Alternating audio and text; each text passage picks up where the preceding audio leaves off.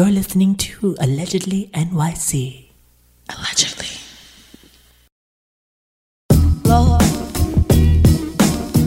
Oh, Lord. Oh, Lord. Lord. Hello and welcome to another episode of Allegedly NYC. I'm Nomi Ruiz, I'm Eva Sanjurjo. And we are coming to you remotely from our quarantine pads. Yes. Shit's still going. Girl, shit's still going. Like, this is the longest we have not seen each other. Thank God for technology, because this would be a problem for me. Girl, honestly, we, I honestly, I, I haven't had a mimosa since I last saw you. I don't know if I believe that. No, no, because I've only been drinking wine. That's more like it. oh my god, girl! The other so the other day I finally left the house finally because I needed to move my body because I was just like You have to move your body. I needed to move my body, so I got a city bike. Girl, picture me that. I, I can't. It's like uh, me pictures at me picturing Kermit the Frog riding bicycle with the legs. that was basically me. yeah. I got a city bike and I rode across the Williamsburg Bridge, but I was shocked at, at how packed it Girl. was and how m- many people were picnicking in parks and like. Girl. all around there was i mean i'm like shouldn't our this work mm, I was confused myself. I, I actually took a little walk myself, and I walked by. You know, I live in Bushwick, so I walked by Marina, Maria Hernandez Park, and normally that bitch has been closed. She's been closed, and Homegirl was open. I was like, say word. I was like, someone this is clip, crazy. clipped the lock I was like, what happened? Um, so I would only, I so I walked through because I actually need to go to. I was trying to get to Wilson, so I was like, oh, this is crazy. So I walked through. I'm girl. I have the whole shit on, obviously. yeah But all these people are literally rollerblading like Nancy Kerrigan in the middle of the park, like like with no mask, no shit, nothing on.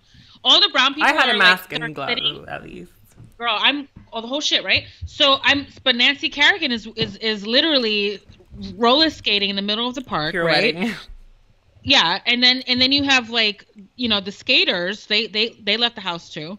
So there was like obviously the hot little skaters, Nancy Kerrigan, and then everyone's sitting and at the benches, social distancing sitting. So I thought it was like, all right, at least they're social distancing sitting. Right. But the people that are sitting are wearing. The brown people are wearing masks. The all like sorry, the white people weren't.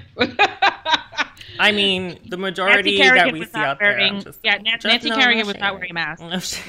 Yeah. oh my god oh well there's you know but the tea's still brewing honey someone's still brewing tea Oh. someone is still brewing tea i have a kettle for you girl Well, you know what? I did have the Corona, so I need a little tea. yeah with ginger and tequila Girl, I did it all. So last week in Canarsie, there were reports of a large gathering. Canarsie. Brooklyn. Interesting. Yeah, I know. When officers arrived, they found a large crowd gathered inside a shop filming a rap video for a rapper named Kelly King Kelly. Fuck.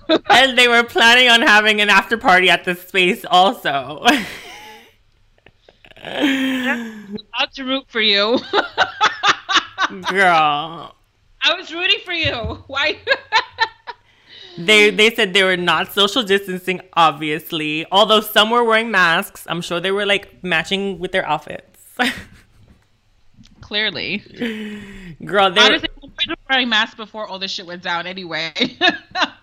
nearly 100 officers surrounded the store. Like, I don't think that's necessary though. 100 officers? Like, what are you all like? Shouldn't you be on the subway? Like. Yeah. It's like now's the time for you to be in the subway to protect people. You know, usually they're there bullying black and brown boys. But now it's like, you know, it's kind of dangerous in the subway right now. You should be there protecting people instead of. I mean, people are getting mugged, old school style, left and right in the subways. I mean, if this is a social gathering, I feel like there's maybe three cups at the most, just to say, "Hey guys, not cool, not your moments. Uh, you should do a Zoom video. Right. Shut it down." I love that people are getting robbed on the train. That makes me happy. Girl, it's coming back. oh, we have another kettle. Oh, a little kettle, this little one. a little kettle one. this one tastes like meat. Mm. So Shake Shack, you know, they applied for one of these uh, business loans that they're giving out to every, to small small independent businesses like Shake Shack. Yeah, because they they really need it. right, because there are 189 spots in the US, you know, owned by celebrity rich restaurateur Danny Meyer. Yeah. They received a $10 million federal loan through the coronavirus paycheck protection program. They didn't need a fucking bailout. I'm sorry. Girl, and then oh, on. meanwhile, all these other small independent businesses couldn't apply for any of the loans because the, all the money was gone. Of course it was. Right. Because Shake Shack, who has a line across the block every other fucking day, because there's a Shake, and, and then you have more multiple location, locations now. Because you right before that you were in a park in the middle of 20, 23rd Street. You have location. You, you're fine. You don't need ten million dollars. Girl. Well, you know what? They, so this is the tea. They gave back the $10 million federal loan. Oh, a little conscious with your fries. Okay. I love a little nice. conscious with my friend. I love a hamburger with a little conscious. conscious. conscious fries. Conscience fries. That's that's gonna be their on their menu. Conscience fries. Uh huh. Conscience fries with uh, animal style. What is it? Animal style? No, that's that's In and Out. Sorry. Did In did, In-N-Out. did In and Out get a loan? I'm curious. Did they give it back?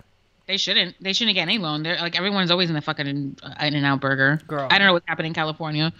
Did Chick Fil A mean, get a loan? Because Chick Fil A is hella fucking gay, Oh. like homophobic.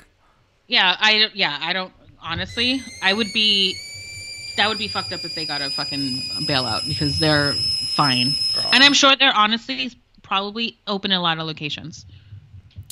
Well, here's another kettle, honey.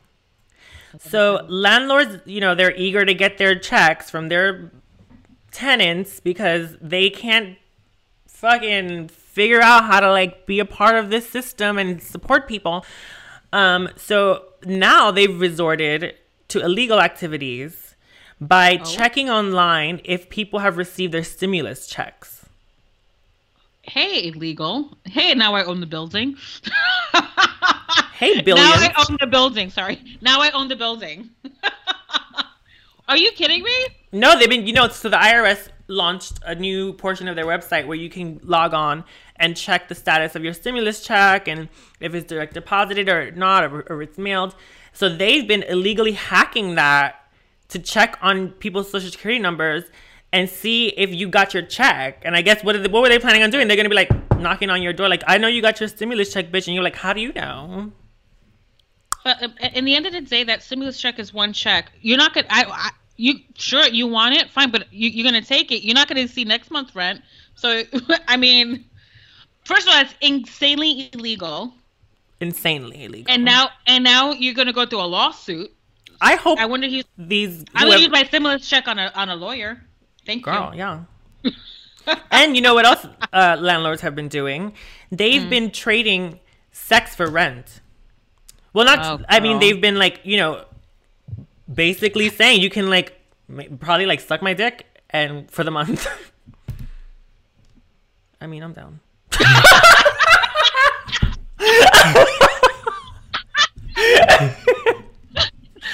I mean, that sounds like a good thing.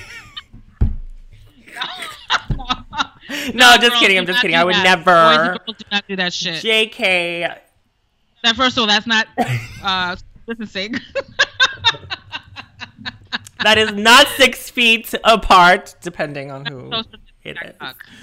Oh my God. Well, I'm so excited for our, our guest today. We have the Brooklyn Borough President, Eric Adams, who's also the mayoral candidate for 2021, coming on allegedly to talk about how uh, COVID 19 is disproportionately affecting Black and Brown communities and Yeah. what we can do to shift the, the dynamic of our society when this is over.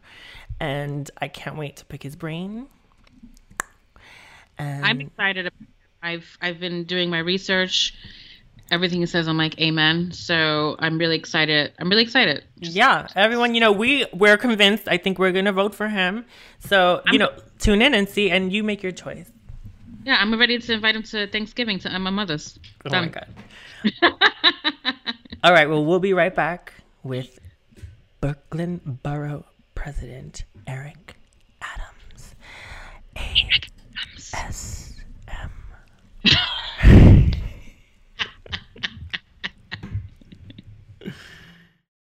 You're listening to Allegedly NYC. Allegedly. Hello. Hello. Good. Welcome. How are you? Quite well and yourself. It's good to see both of you. We're great. you so Welcome much. to Allegedly. Thank you so much for joining us today. We're And your very busy schedule. You're a busy man. Uh, you know, just trying to. We call it grinding. yes, the grind. Well, we're the or- hustle is real. the hustle is real. We're all New Yorkers here. We're all New Yorkers here. I'm from Sunset Park, Okay. Brooklyn. Ava, Mhm. you're I'm from the South Bronx. Okay, nice, nice, nice. and you where where are you from? You're from Brownsville, Brownsville, and uh, South Jamaica, Queens. awesome. Two locations. Tell me about that tattoo. Oh, my hand? Yes. Oh, you spooked it. It, this is the, this is the name of my album, my first album, Lost in Lust. Mm, okay. So okay. one has okay. lost, one's in lust. Put them together. They- Like it, like it. Okay. well, Can't- th- you can't take them separately. They have to be put together. this is true. So that's where you get me in the middle. Very true. Am I, coming, am, I, am I coming over clear? yes. Yeah. How are we on your end? Okay. We're good. You look great. Well, I, so as New Yorkers, you know, we're the epicenter of what's going on right now, which is really like intense, especially for people who are like born and raised here. And today I wanted to talk a bit about how pandemics often expose these underlying issues within societies and how certain people are cared for while others are ignored, you know, and specifically now we're seeing that this is really disproportionately affecting black and brown communities so I wanted to talk a bit about how we can use this moment to sort of like, you know, I feel like there's a magnifying glass on these issues right now, and it's a good time to like address them and hopefully shift towards a better society. Uh, So uh, uh, first, you know, and we should we should uh, you know this whole situation is like an onion, and we should peel back each layer to get a full understanding. If you don't, you'll miss it. Uh, the first thing we should uh, examine, in my belief, is that we're at a place right now in any major crises, you are in the uh, search and the recovery phase. The search phase is that you're saying that there are still bodies alive and we need to find them. The recovery is that you're going to go in and get those dead bodies and just make sure they have a dignified burial. And I don't want to look at the coronavirus crises that we have shifted to the recovery phase. We're still in the search phase. We can still save bodies. We have to stop doing the things that we did, which is we have ignored black and brown people. In this city, in this city, we divided the city into two categories. And when we did it, I said to my staff, that's coded language that we're using right now. When we said essential employees go out, non essential employees stay home, we basically said the essential employees, over 70% of the essential employees are black and brown people, Yeah. and the overwhelming number of them are immigrants. So those who were non-essential, they were able to stay home and run the city through their laptops and listen to their children crawl around on the floor, and they were able to be in safe zone. That in itself was wrong. But let's take it two more steps. The second step is that we told the essential employees that you are supposed to go do your job without any protective equipment, with the full understanding that people should be sheltered in place. You're not sheltered in place, with the full understanding that you should have a six foot difference. You're not doing a six foot difference. We're going to send you out there to make sure our broccoli is on our shelves. When we call Uber Eats, you show up. When it's time to drive our trains and buses, you're going to be there. So we're going to have you folks run our city while we in our safe haven. Now, here's the real dangerous part of this. You heard all the time the reason we couldn't give PPE to nurses who are predominantly black and Hispanic and Caribbean. 100. We couldn't give We couldn't give uh, PPEs, personal protection equipment, uh, to all of the other essential employees because we didn't have enough. That is the biggest lie that we bought and we started keep talking about. There's a global supply out there, and we gave the city and state countless number of distributors that have that have reached out to us and said, "Hey, these cats never called us back." You That know, I'm insane. able- why am I able to get thousands upon thousands of donated personal protection equipment. I'm donating equipment to my hospitals. I'm donating to ACS employees, school crossing guards, uh, correction officials, uh, nurses. Why am I able to get it and they're unable to purchase it on a larger larger scale? The urgency was never us. There was never a plan. I want you to go back and look at the briefings from everyone. Mm-hmm. There was never a plan. You have to fight this virus on two fronts.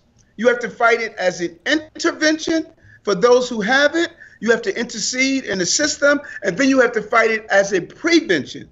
There was never a prevention plan. We never went to communities that had large number of pre-existing conditions and say, "Here's our plan so that you won't, you'll be saved." We weren't testing in our communities.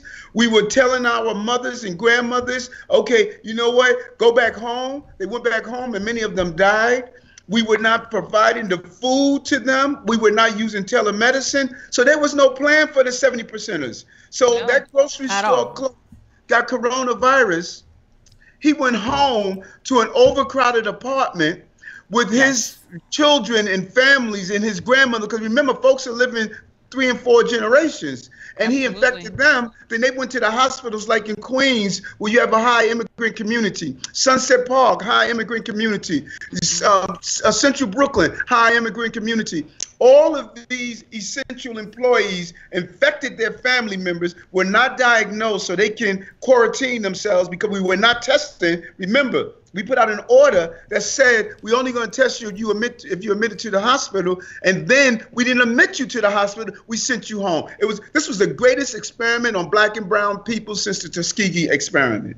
Yeah, this is so fucked up. It's really, really insane. And you recently wrote an op-ed that I found super interesting, and re- I thought it was a really good topic to talk about too. Like, you know, yeah, all the essential workers. That's like so, uh, like, evident, and they, everyone's on the subway and stuff. But you are also talking about how uh, because, you know. People of color live in f- these food swamps and have less access to healthy foods that that would treat underlying illnesses in the first place.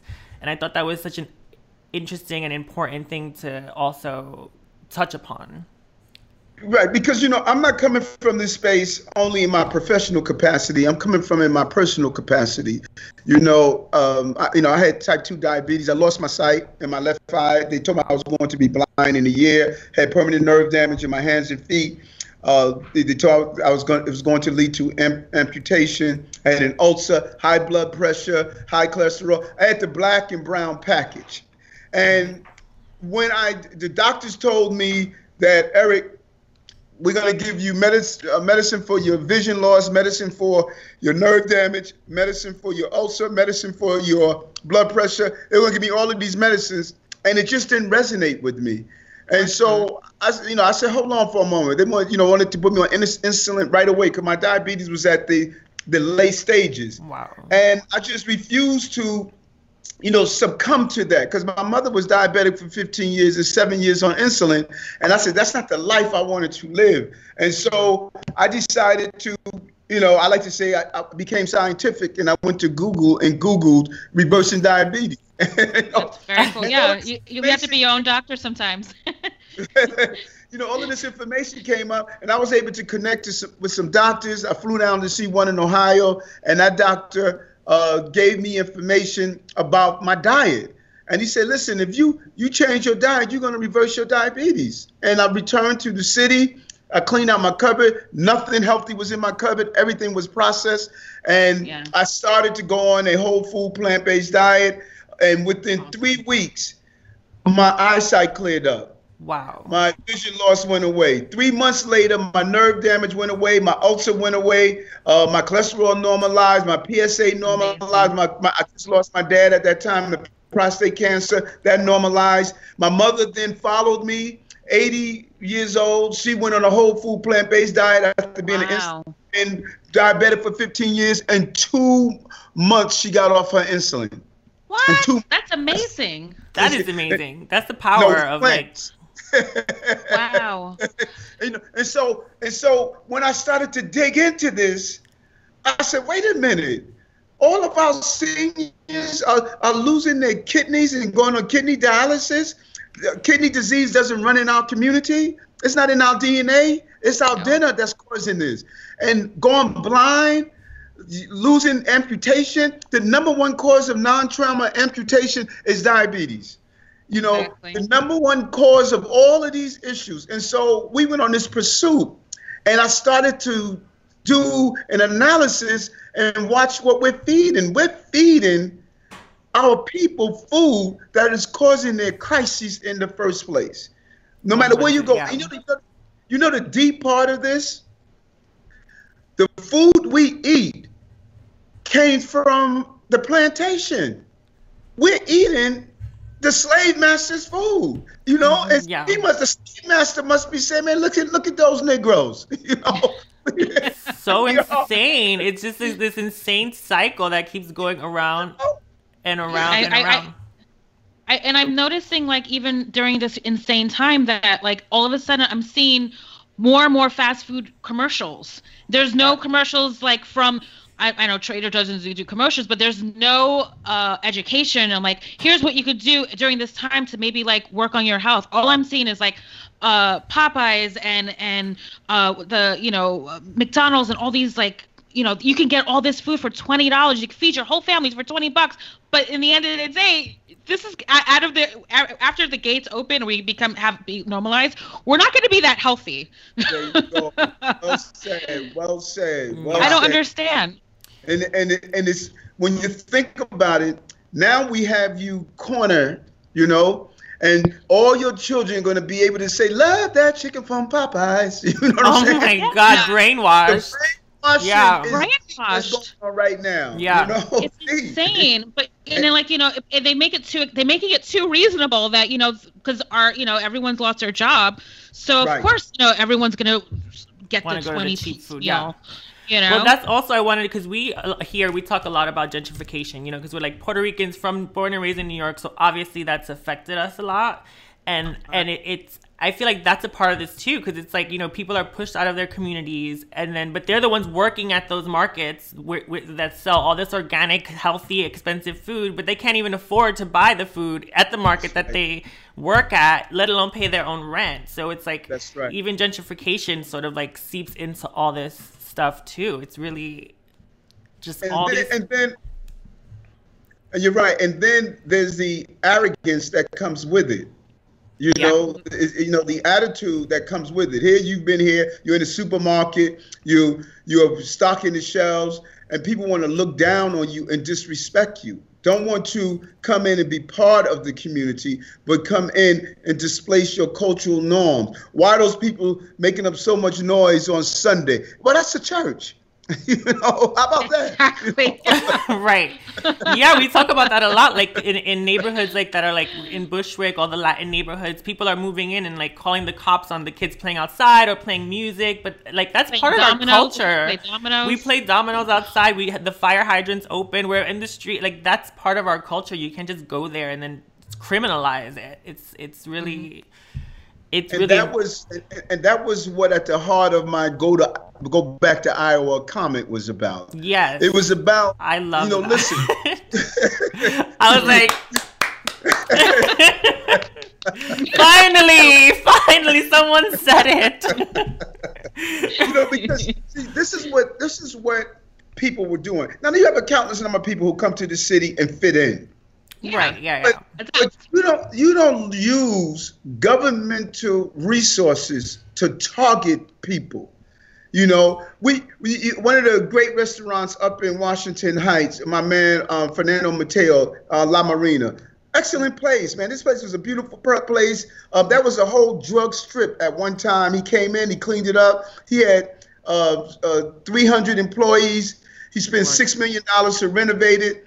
New arrivals came in. They called the police. They got tired of seeing um, f- folks of color going using this this place for years.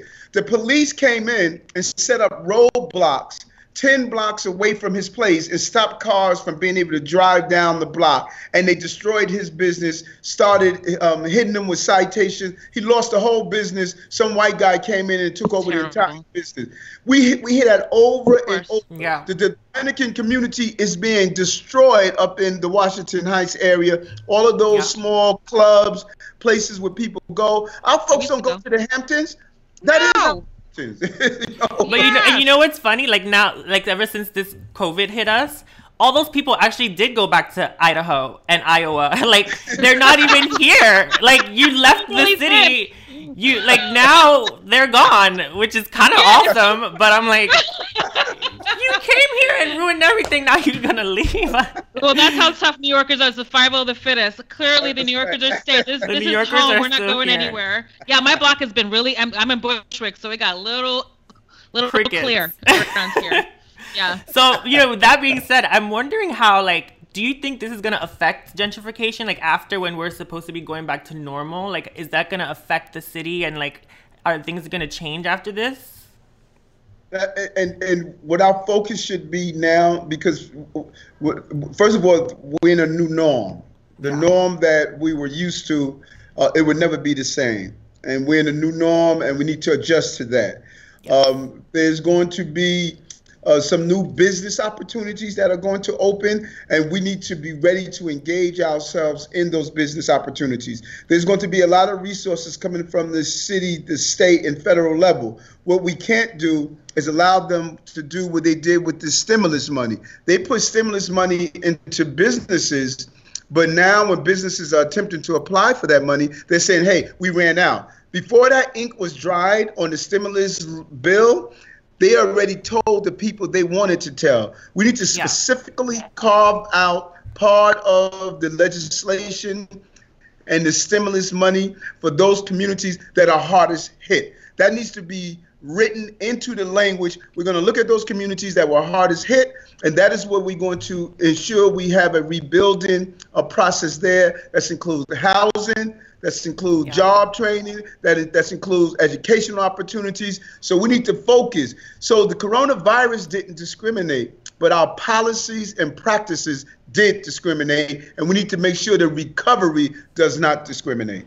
Yeah, well I said. agree. Well put. Yeah, this is a moment that we can like reshift society and like really make like th- that's the only silver lining here. Like for for me, when I, what I see happening right now. I wanted to talk a bit. You are a police officer and a captain, also, right?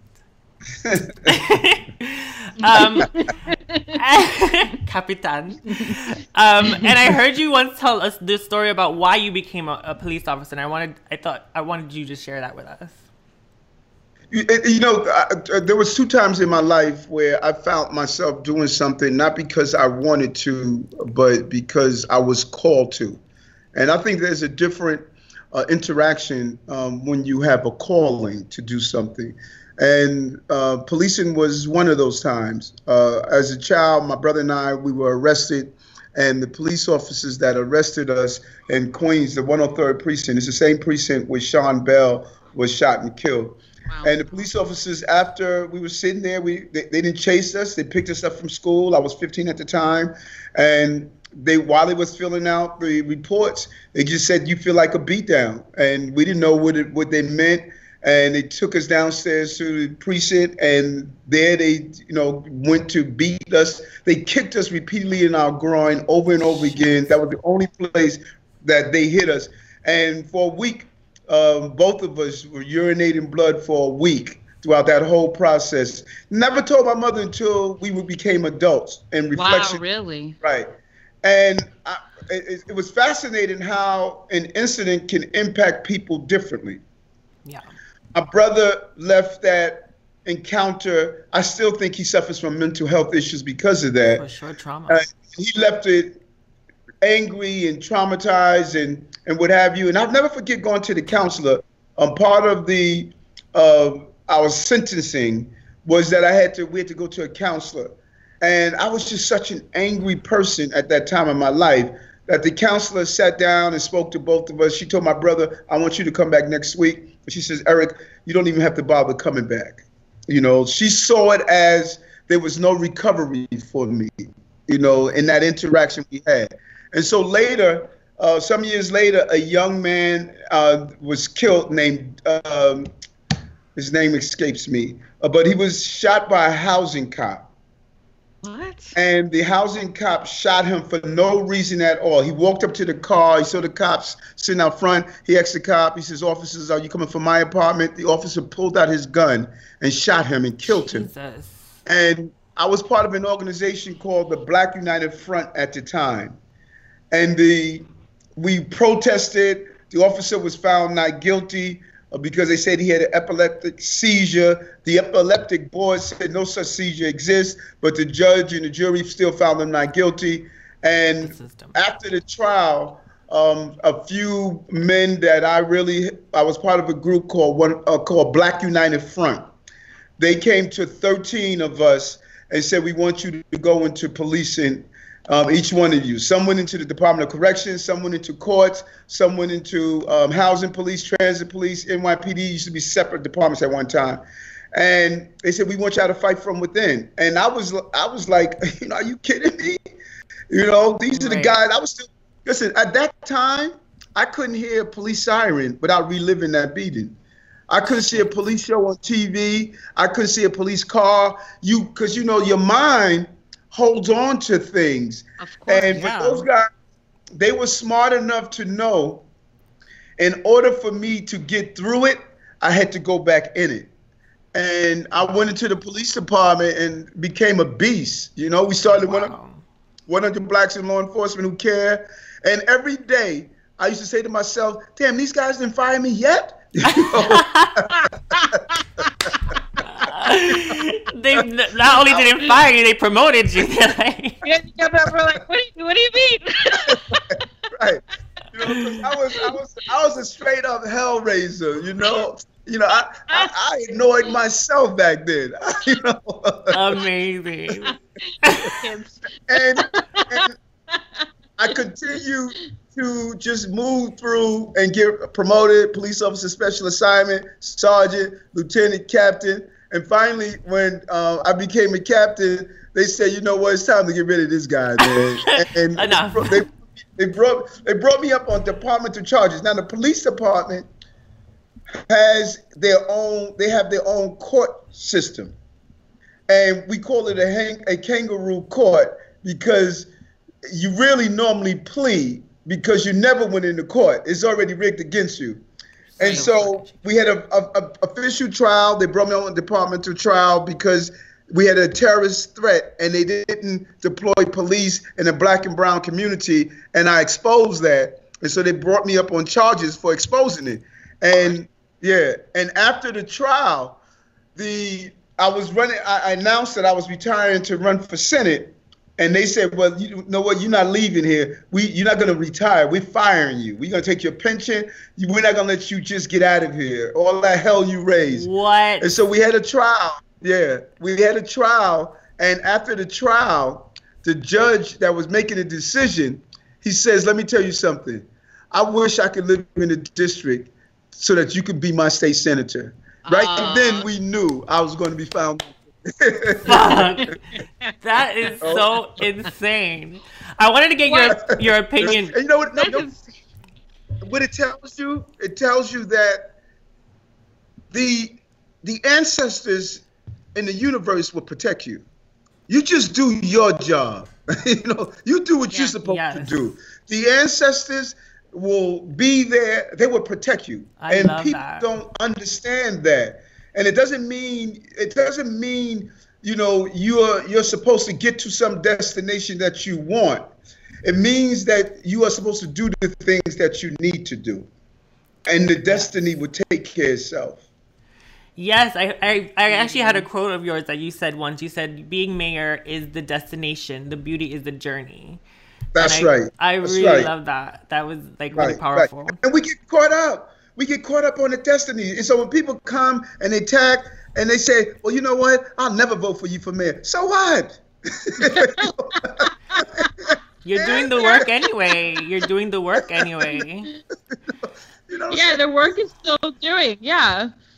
we're Um, so focused. We're so focused on the destiny that we miss the moments of the journey.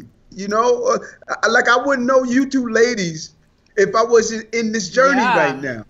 Oh my God, I'm so it's the happy you made us part the of your journey. is the journey. victory. um, I wanted to ask you quickly, um, how like you're really at the the root of all this stuff, you know, like, and how do you remain sane? You know, just in general, everyone's stressed, everyone's anxious with this whole scenario, but you're really like at the forefront of seeing how this affects our communities. So, like, what do you do to remain sane? Hmm, and I, I like that because, because I was telling my team today. I have a small group of team, like all of my staff. I have about 65 staffers, and all of them are operating remotely from home. Uh, but there's about five of them uh, that said, "Listen, I, I, I don't, I want to be in this." You know, they're they're the spirits that war correspondents are made of. They want to be on the ground because the battle is different if you're a Marine or if you're in the Air Force. You know, when you're a Marine, you're seeing it real. I see the soil mask of nurses that wore a mask for a week. I see, you know, what it is when I knock on a NYCHA door and see people inside that didn't get any food. When you on the ground, it's different. And what you absorb on the ground actually becomes part of your permanent registry and you can e- it either can um, break your spirit and your soul or if you use it and say that i'm here to alleviate the pain people feel it can uplift your spirit and soul. And you all of a sudden out of all of this madness you find purpose and that purpose is more driven than the pain. And mama said to me long ago, son, if you're fortunate to live long enough, you're going to be misfortunate to experience pain. So you need to learn how to turn pain into purpose. And where I am right now, I am turning all this pain into purpose. I'm energized when I go into NYCHA and hand out masks to NYCHA residents. I'm energized when I deliver food to first responders. I'm energized when I'm at the train station and seeing only black and brown people coming out of the train station to go to a supermarket and fill the shelf. And they see me there and hear that I'm saying that you matter. All of that energy, I'm absorbing. And Yes. that is why I don't see the anxiety of this. I mm-hmm. see that this is a this is a purposeful moment, and I, I think you know the Creator blessed us Yeah. to be able to be around right now that we can help people while they're at their darkest moment. Imagine going through life and you don't have moments like this. I'm so Right. happy to be engaged in this right now. This is what it's all about. you know? Yeah, we're lucky to have people like you out there doing the work. Absolutely. Absolutely. You be you, I've- honestly you become a soldier with all this and I've I've been watching you and I'm really excited to uh, I'm actually I'm excited. I'm going to vote for you. You have my vote already. You have our vote. You have our vote You need me to, vote. Sally know me. If you need me to stuff an envelope, I'm here. Let us know how we can help you on your And That's journey. the second calling. That's the second. Remember, I said there was two callings. hmm Second calling is running for mayor. Yep. Yeah. We're in a bad place. We're in a bad place. Yeah, And we need it. we, we don't need someone who just has political aspirations. No. You know, the city is hurting so bad, and we're in a challenging time. And if you're not really committed, dedicated, and smart enough to make this city function, we should not have been caught flat-footed with coronavirus. We should not have, uh, you know, a, a dual hospital system where some get health care and others get sick care. All our children can learn. We should have access to quality education. We should be feeding people healthy food in our jails, in our hospitals, in our schools, in our senior centers. We need to change what we are doing. It is broken. And so maybe God said to us that, listen, it's time to tear this down so we can build Yeah. it back up correctly. I- this may I be our agree. Noah Ark moment. Yeah. You know, we- Damn Yeah. right. Yeah, and it's up You know, us I to think make we're, that. we we're recalibrating. Yeah. Right, right, right, right, right. Well said. We may have reached a Solomon and Gomorrah period in our lives. Mm-hmm. And sometimes the Savior comes in and change everything around.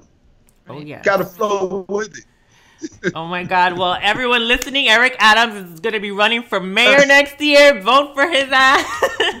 I wanna I wanna thank you so much for joining us. Thank this you. really means a lot to us. You know, you. A, a lot of times you times for everything you're doing. a lot of times like we are not really seen by the world at large and and let alone our representatives so you being here really means a lot to us and to our listeners thank you so so much for your time Thank you. Thank you for what you're doing. We're partners in this. You know, you're serving a vital role of getting information out.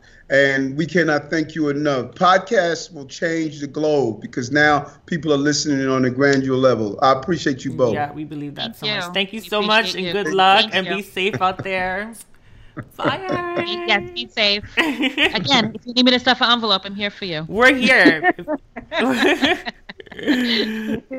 oh my god well everyone that was eric adams you heard it from him was first that was great so inspiring So great. I'm looking forward to seeing what he's going to do in the city. I think it's going to it's Yeah. so inspirational. Uh I even just talking about the food thing that hit me close to home because you know I lost my father to, you know, diabetes and he went through the whole he did all the medication the doctors told him to do. yeah And I if if he would have had the the mojo to did do the the the internet and like you know really research he probably would still be with us you know and and and hearing that from him uh, was eye opening, especially if you're a, a, a, a person of a certain age too, because you know we get stubborn sometimes. And he no, he changed his, he shifted Yeah. his whole life, and, and that was something good to hear. Yeah we were talking about earlier how it's also like embedded in our communities like as people of color we have there's this like sort of i don't know i feel like it's also attached to this machismo where you know there's all this branding of like eat meat eat steak eat this way you have to be a tough tough person and then like you know latin people we're just like our fri- the, the fridge is just always stocked with meats and like you know it's Oh, just like girl. and then it's also convenience when you have a large family and your your income is at a certain level it's easier to buy in bulk and just like you know not really focus on eating well but um, there are ways and i think it's important to put that information out there and that's what i love about eric who's actually getting that really important detail you know like he gets me excited about politics like eh, like a little like too. AOC. Like they're, they're like I never was po- like politics until like AOC came around, and now he's also like elevating me in another way to like also do a, I- my part. I honestly, I it's exciting. I I feel like the I feel like the what happened in 2016 has sh- shifted the way I feel as well. Like I hate what happens, and I'm hearing voices that we that uh that uh came out of that frustration and anger and and we're I think we're at a place where we're hearing newer voices Yeah. and they're being heard and we're, and we're listening and it's refreshing and I'm all for it. I'm all for it. I'm here. I'm like I wh- whoever who is just trying to push people in a positive path and calling out motherfuckers too at the same time. And yeah, that's know, what I like about Eric. Sorry, that's what I like about Eric. He talks Yeah. about the he says the things that people aren't saying. You know, all the under like when the Surgeon General was on TV talking to black and brown communities, talking like, like gibberish and it's just like you're not acknowledging the fact that these are the essential workers that are the ones in the front lines that the one that are the ones packed on the subways they're the ones that are not protected at the supermarkets who are more at risk. You know it's not just because we're what drinking and smoking and like you know visiting our mom moms and pop pops like. No, I know. And there was a lot of irresponsibility that happened uh, prior to, like during the, uh, you know, when things that finally started closing. Even for myself, I it took forever for the company I work for to finally say, okay, it's time for you to stay home. I'm, st- I'm at that point. There was no one else to like. It was just me, essential workers. I'm an essential worker. I fucking design bathing suits. Um, but I felt like you know, and there was like me, essential workers, like and homeless people, and uh, unfortunately people that were you know using freely. I was like, all right, fuck it. But um, we're but back. um, yeah, we're okay. But but it came to a point where um, I didn't feel uh, you know, they didn't give a fuck about how how about me and how I was gonna get no to work. yeah as long as that's what was there. actually annoying me about that situation too i'm like why are you still going to work like that's putting you at risk Yeah. for what to design a bathing suit for this company that doesn't care suit. about you in the first place like Not at all. And have they contacted me since? Are you okay? How are you doing? No. So this is why everyone's going to shift their shit when the gates go down. We can have to see, uh, you know, if if we have the option, more options to uh, shift gears and and if these companies end up opening up again, and if you have upper, other opportunities to be in, in an environment that they gi- give a shit about you, take that opportunity. You might have to take a pay cut, whatever it may be. Like I think I value uh, uh, companies that actually care hmm uh, rather than a check at this point. Um, uh, but I, I honestly, Shiv, I got sick. Let, oh, in the end of the day, Yeah, I, did. I got sick. I, I definitely got sick. I couldn't get tested. Um, um, I'm sure it was from me still traveling into the city. Of course, You know, like, but do they know that I got sick? No. Did I was I gonna be petty? I was like, hey guys, I actually got sick. You dumb, you like you, you know, Say it, inconsiderate say it, say it. you you assholes. You like inconsiderate cocksuckers. Well, so yeah. I'm excited that we have people like Eric who are out there, you know, advocating and for to affect change because now is the time for all of us to do our part to call out the system, to vote for the right people, not just for our bank accounts because we see at the end of the day regardless of money, the people that really suffer are the minority. So we have to like get together, we have to do our part and we have to make a change. And I'm I'm glad he was here to talk to us and to our listeners. And I want to thank everyone for tuning in. thank you so much guys Uh, don't forget to subscribe to us. Tell your friends about us. Um, retweet us. Do all the things. Stalk us on Instagram. Send us love Stalk us. letters. i love a love letter I love a love letter. You know, we need we need we need pen letter. pals here. Um, Yes. and tune in Thursday night where we're gonna talk to finally Amanda Lepore, who's been a busy Amanda gal. Lepore. I She's mean, busy is- even in the quarantine. I'm like, girl, you're booked in quarantine. booked She's still Booked. booked. Okay, so next Thursday, uh, supposedly, she's coming on to talk about her perspective on all this, and I want I want to know what she's been up to and how she's maintaining Hello. her beauty re- regime. You know what I'm saying? How Yeah, she's keeping her body tight. fit? Yeah. yeah I'm like, I'm I'm holding on to dear life in this corner over here. All right, y'all. Well, that is our show, and we will see you on Thursday night. Thursday be safe. Night. Wear something nice. Take care. Put something comfortable on. And be blessed. Thank you, Eric. You're the